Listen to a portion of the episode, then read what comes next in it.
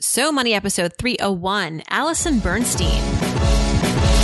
You're listening to So Money with award winning money guru Farnoosh Torabi. Each day, get a 30 minute dose of financial inspiration from the world's top business minds, authors, influencers, and from Farnoosh herself. Looking for ways to save on gas or double your double coupons? Sorry, you're in the wrong place. Seeking profound ways to live a richer, happier life. Welcome to So Money. Welcome back to So Money, everyone. Thanks for joining me. I'm your host, Farnoosh Torabi.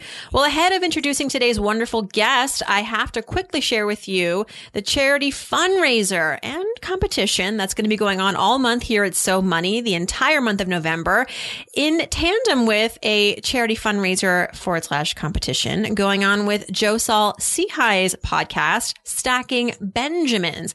And to tell us all about that, I brought on Joe.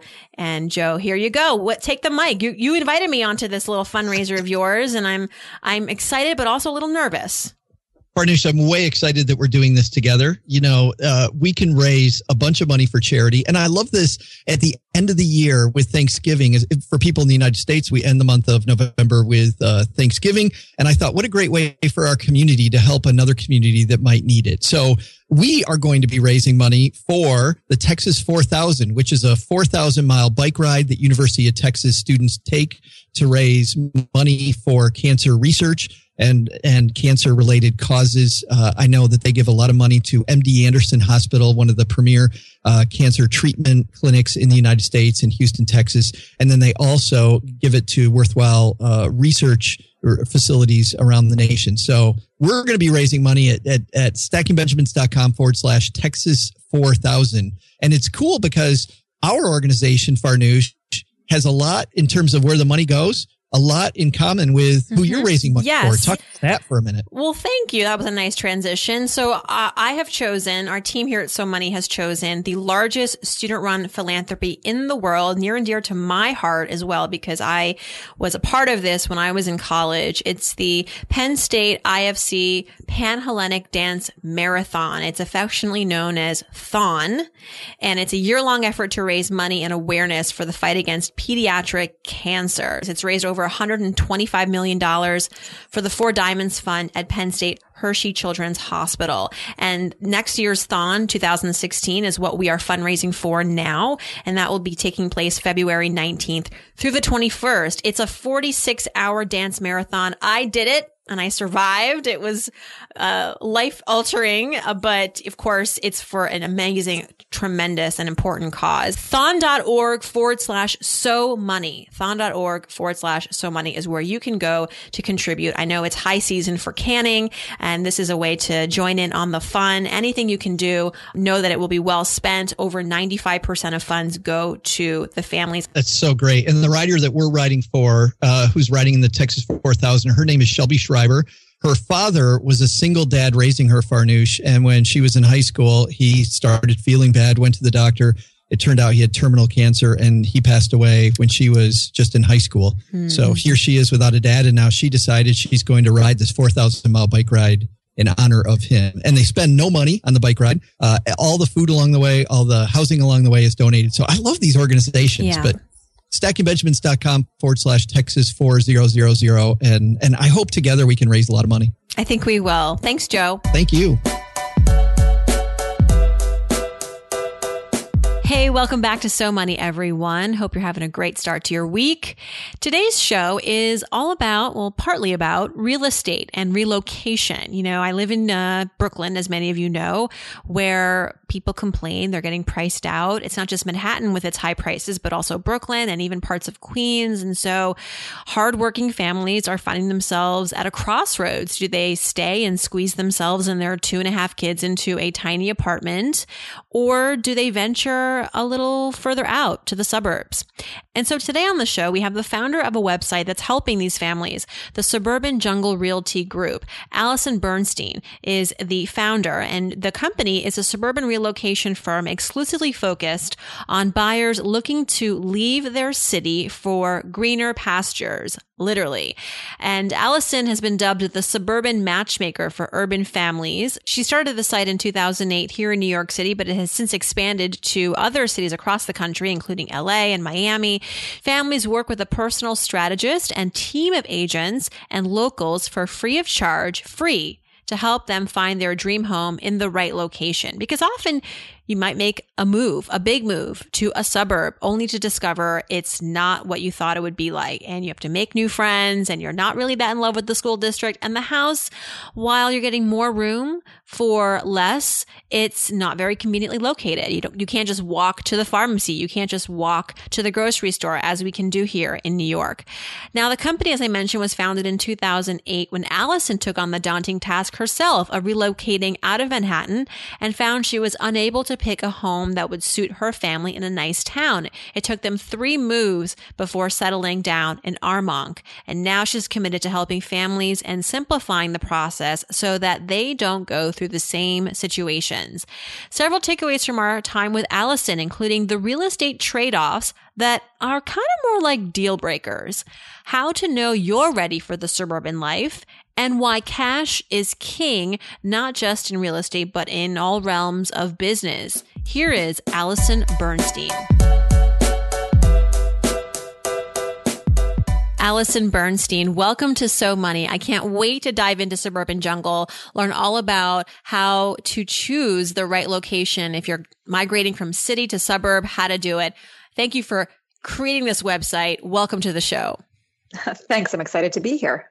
Now, a lot of my audience members don't live in cities, but regardless of where you live, talk about the importance of location when it comes to establishing your home. I just spoke to a guest, in fact, who uh, moved to a, uh, a location in Pennsylvania and said, you know, we love the house. It was the perfect house, but fortunately, we also fell in love with the neighborhood and we could see ourselves growing old there. So how important is location? Sure. Well, it's, you know, for us, uh, we built our entire business based on um, location. Now, it's it's not your typical sort of real estate location in terms of proximity and um, sort of the real estate valuations. It's really based on the personality of where you're living. So, regardless of where, our goal and the way in which we work is really to uncover, you know, who lives there. Um, so that's that's the you know the number one topic that we we address.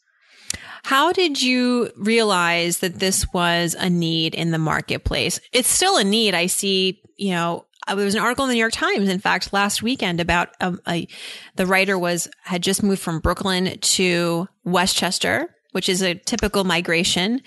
Though he was kind of unsure about it, and I, I know people who have moved to the suburbs, regrettably moved back into the city. Um, but you discovered this need through your own experience in the 2000s. What uh, what made you realize that this was a mass need?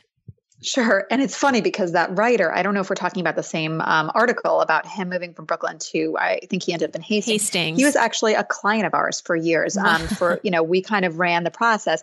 Ultimately, I think he was a broker back in the day and decided, you know what, now that he knows exactly where he wants to be, thanks to the Suburban Jungle, he got his license and, and ended up doing his own deal. So um, we're very familiar with him and his process. And in general, uh, we work with, you know, as you know, thousands of families leaving, um, you know, urban uh, areas, the city, Brooklyn, um, heading out to the suburbs. Um, so of course there is, um, I guess to answer your question directly, um, there of course is you know our goal is to first figure out you know are you making the right move? Uh, you know should you stay should you go? And this is the first topic we bring up with anybody. You know why are you leaving the city? And sometimes the suburbs aren't necessarily the answer. Um, you know you have to really understand everything is a trade-off and you really need to understand why you're leaving and what you're seeking can that really be found? Um, and it's not always the right answer um, so really understanding the dynamic of where you're going um, is super important. Uh, going back, to your first question, why did I think of this need? Um, you know, going through my personal experience, um, we were, you know, starting our family. We were thinking, um, where where do we want to raise our family? And it was very difficult. It was a very um, disjointed process. I could never get a clear answer from anybody in terms of where we really belong, how how we should look, where we should look um, you know, and really understand who lives in these towns. So whatever town we went to, a we never really knew what else was out there. So we would ask around, you know, search online. Um, it was very difficult to figure out exactly even where to start. And once we kind of got to the town, we figured, um, you know, how, how do we know if we really fit in there? And of course, every broker wanted to sell us their town. They love their town. They work in their town and more importantly they get a commission for selling in their town. So you know based on our personal experience um, we re- you know i felt that there was a huge need for an objective advisor um, and we ended up in a, in a perfect town in, in what i call sort of the perfect on paper checked every box for us. Everybody has their personal list but it wasn't the right fit and we could have never figured out the questions to ask um, and especially with people that have children that are young, you know, you're looking at your three month old doing tummy time, you have no idea what kind of school system you're looking for or, you know, who your children are going to be as they they get older. And so that's kind of our job to dig a little deeper and figure out ideally where where you should start. You mentioned trade offs, which is so true. But what's in your experience a trade off that most families would consider a deal breaker? I mean, it's so subjective. Um, you know, I think people really learn about themselves throughout the process. So I think, you know, for example, what we see a ton of are, you know, I would never commute by bus. I only want to commute by train. And it's a deal breaker. I would never drive. I would never, you know, consider a ferry. I would never. So, and then once they start exploring and really understanding some options, you know, those things change. Um, there's no really huge deal breakers in the sense that I think that everybody kind of goes in with an open mind and it's just a process. So it's just very subjective for, you know, every family. I imagine you would be a, a lot busier now than maybe when you first were starting out, only because I know in New York City, people would always say and still say, I'm getting price out of Manhattan. But now you're hearing people say, I'm getting price out of Brooklyn. I'm getting price out of Queens. So more and more people are considering relocating because they frankly feel they have no other choice. And it's not just because they're living in these stereotypically expensive areas. They've, it's gotten pretty much expensive no matter where you look within a 20 mile radius of of the big apple so talk a little about your business and how maybe it's evolved over the years to work with a new um, subsection of clients sure that's a great concept um, of course you know pricing is is outrageous everywhere. And just keep in mind that that actually filters into the very commutable suburbs of the city. So we're still in the very similar situation of, you know, crazy bidding wars, all cash offers, and can't get a handle on really having a great life even as you move out to the suburbs. So um, it's not like all peaches and cream once you decide to leave the city. Having said that, you know, in our experience, um, two things. You know, one is that there are always two types of buyers. Um, well, groups of people, not necessarily buyers. There you know is a group that will no matter what make any sacrifice to stay in the city um, this is kind of the way that they want to raise their family it's super important to them and if they have to shove three kids in a closet and call it a bedroom and throw in you know a bunk bed and you know um, paint a window they will do that and that's you know that they know that going in those are the people that are going to stay no matter what, no matter what the prices are, they will figure out a way. There are the other people that are saying, you know what, I have to make that decision. You know, is it worth it for me to stay? Is it worth it for me to go? Because again, it's not it's not like you get on the Metro North train and you go 35 minutes and you're getting great deals. You know, you're still spending a lot of money for something that for some people is neither here nor there. You know, you're kind of giving up all of the conveniences of the city and you're now commuting, you're adding that expense and you know stress and now you have to switch out your childcare and at the end of the day you're coming home and you still have one and a half bathrooms so i think you know depending upon um, you know kind of we don't have sort of a rabbit to pull out of a magic hat you know it, it really is a series of trade-offs so having said that i think in general what you know i know you mentioned you know brooklyn is a, is a hot market and a lot of people are moving there what we have seen is a lot of people kind of leaving manhattan proper going to brooklyn thinking that I've got my my answer. This is going to be it.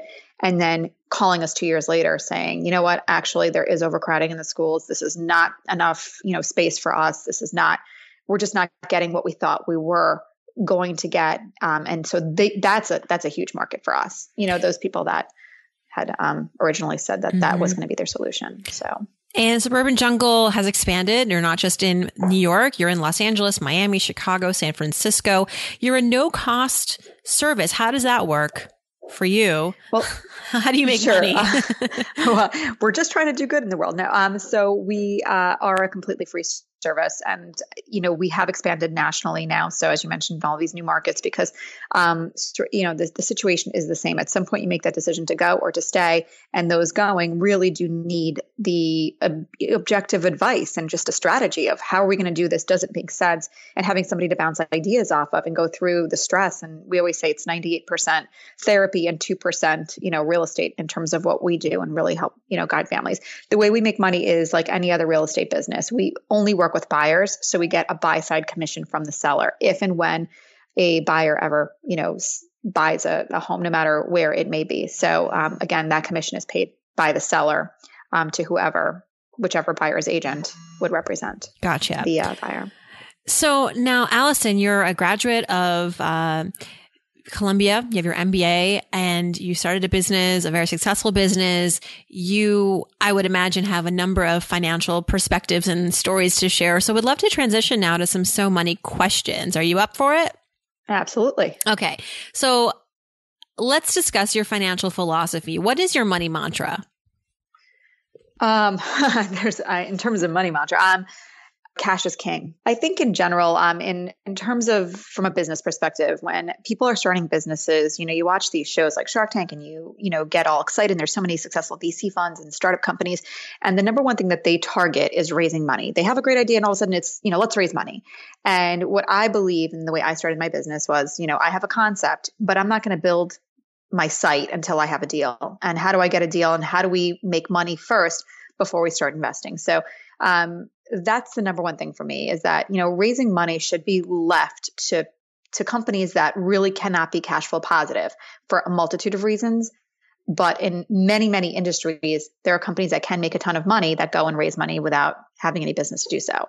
You see that now currently with a lot of uh, venture capital dollars being poured into these startups. It kind of makes you nervous. And there was even an article I read in Vanity Fair recently. it was the one with Mark Zuckerberg on the cover. And it was just basically saying, you think we're in a bubble? It's not a guess game. It is, we are in a bubble as far as the tech industry is concerned, which is kind of scary. Yes, absolutely. What is your greatest money memory growing up? Where did you grow up, by the way? And what would you say was the most life altering or just memorable experience when it came to money as a kid growing up? Great question, tricky question. I mean, I don't have a necessarily, I've always worked. Um, I grew up in the suburbs of New York City. I always, I have always worked, whether it was when I was eight, I was a dog walker and I made $2 at 9 p.m. walking my neighbor's dog. I think that having a, a key work ethic is super important. Um, in terms of you know real money memories, I mean it's it's just you know I wasn't I was an only child. I was not spoiled. I wasn't given everything I ever wanted.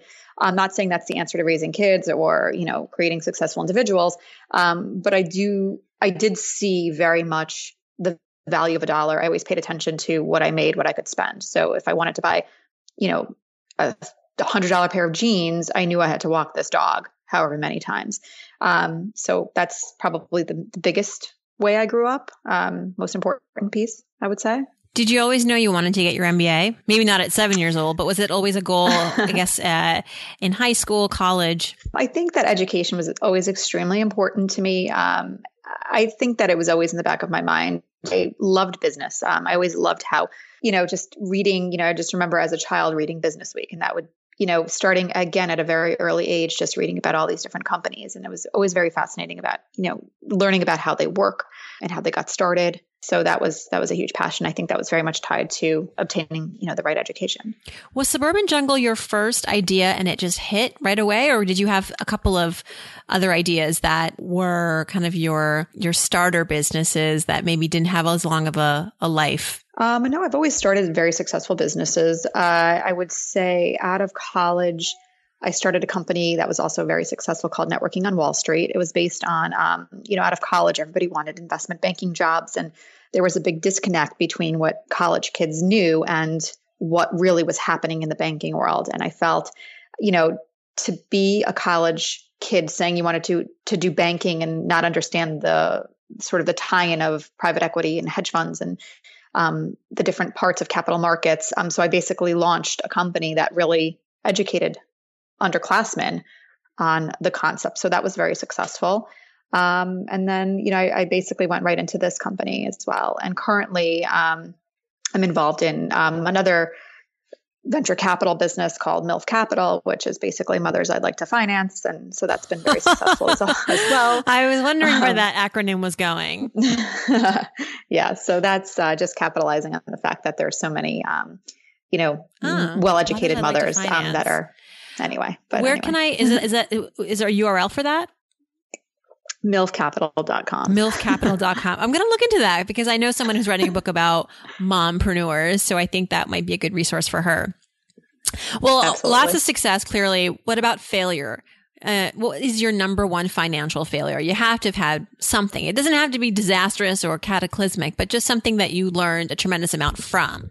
Um, sure. Like I mentioned, I really like to run a very um, scalable, you know, business in the sense that I hate, you know, investing in, you know, big office space. And so that was one of the things, you know, we um, invested in some, not invested, but kind of s- signed a longer term lease than I would have loved to have in a location on the Upper East. Um, well, now, and that was in 2008, around that when you launched the Suburban Jungle. But now I actually rent out of WeWork, and you see a lot of big businesses with a lot of scale doing these workspaces, these community workspaces, which um, are, it saves you a ton of money. I don't know if you're ever huge looking fan. to expand, consider WeWork. Yeah, huge fan, huge fan. Let's talk about success now, Allison. What would you say is your so money moment? A time when you experienced financial greatness, either within starting your businesses or in your personal life? Again, I think it's probably more business related um, in terms of the money aspect. And I think that it was just really watching the company take off and, and be very, you know, cash flow positive. I believe that cash is king. And I think that I would never take the next step um, without being able to pay for it. So I don't hire anybody. I don't take on, you know, any anything until I know for sure that the cash flow can support that and then some. Mm-hmm. Um, Habits, Allison. What's your number one financial habit? What do you do that helps to keep your your finances in ship shape? That's a great question. I, am fairly organized. Um, I'm not a big spender, but I do I spend money on things that matter. So in that respect, I'm not one to go into a store and buy a thousand shirts. I would like, you know, one nicer shirt or just keeping everything, you know, organized. And I think that's, that's probably the key. Do you use any tools or products to, to help you with that? Any kind of uh, resources? I don't. You know, the biggest thing for me is I have, I use one credit card. I have an Amex that I use um, and I have the app so I can very much see what's going on. Let's do some so money fill in the blanks, starting with if I won the lottery tomorrow, the first thing I would do is. I would do nothing different than, you know, what we do today. You wouldn't one do thing. anything with the money. You just let it sit. Oh, like in terms of investing or like anything I would buy? Whatever. Yeah. I mean, just what would you be interested in doing with the money? Um, okay. So if I just had a lump of money, I wouldn't necessarily go and buy things. I guess I would invest in more interesting businesses. One thing I spend on that makes my life easier or better is um, I have a housekeeper and a driver. When I donate, I like to give to blank because uh, I like to give to a multitude of charities um, just to kind of spread um, any type of goodness. I mean, I just I believe in so many great causes. So there's not one particular charity that I that I really focus on. One thing I wish I had learned about money growing up is it's just not that important. I wish I had known that. Um, so I think that you know you do what you love, you do what you love the best to your ability, and I think everything else will come.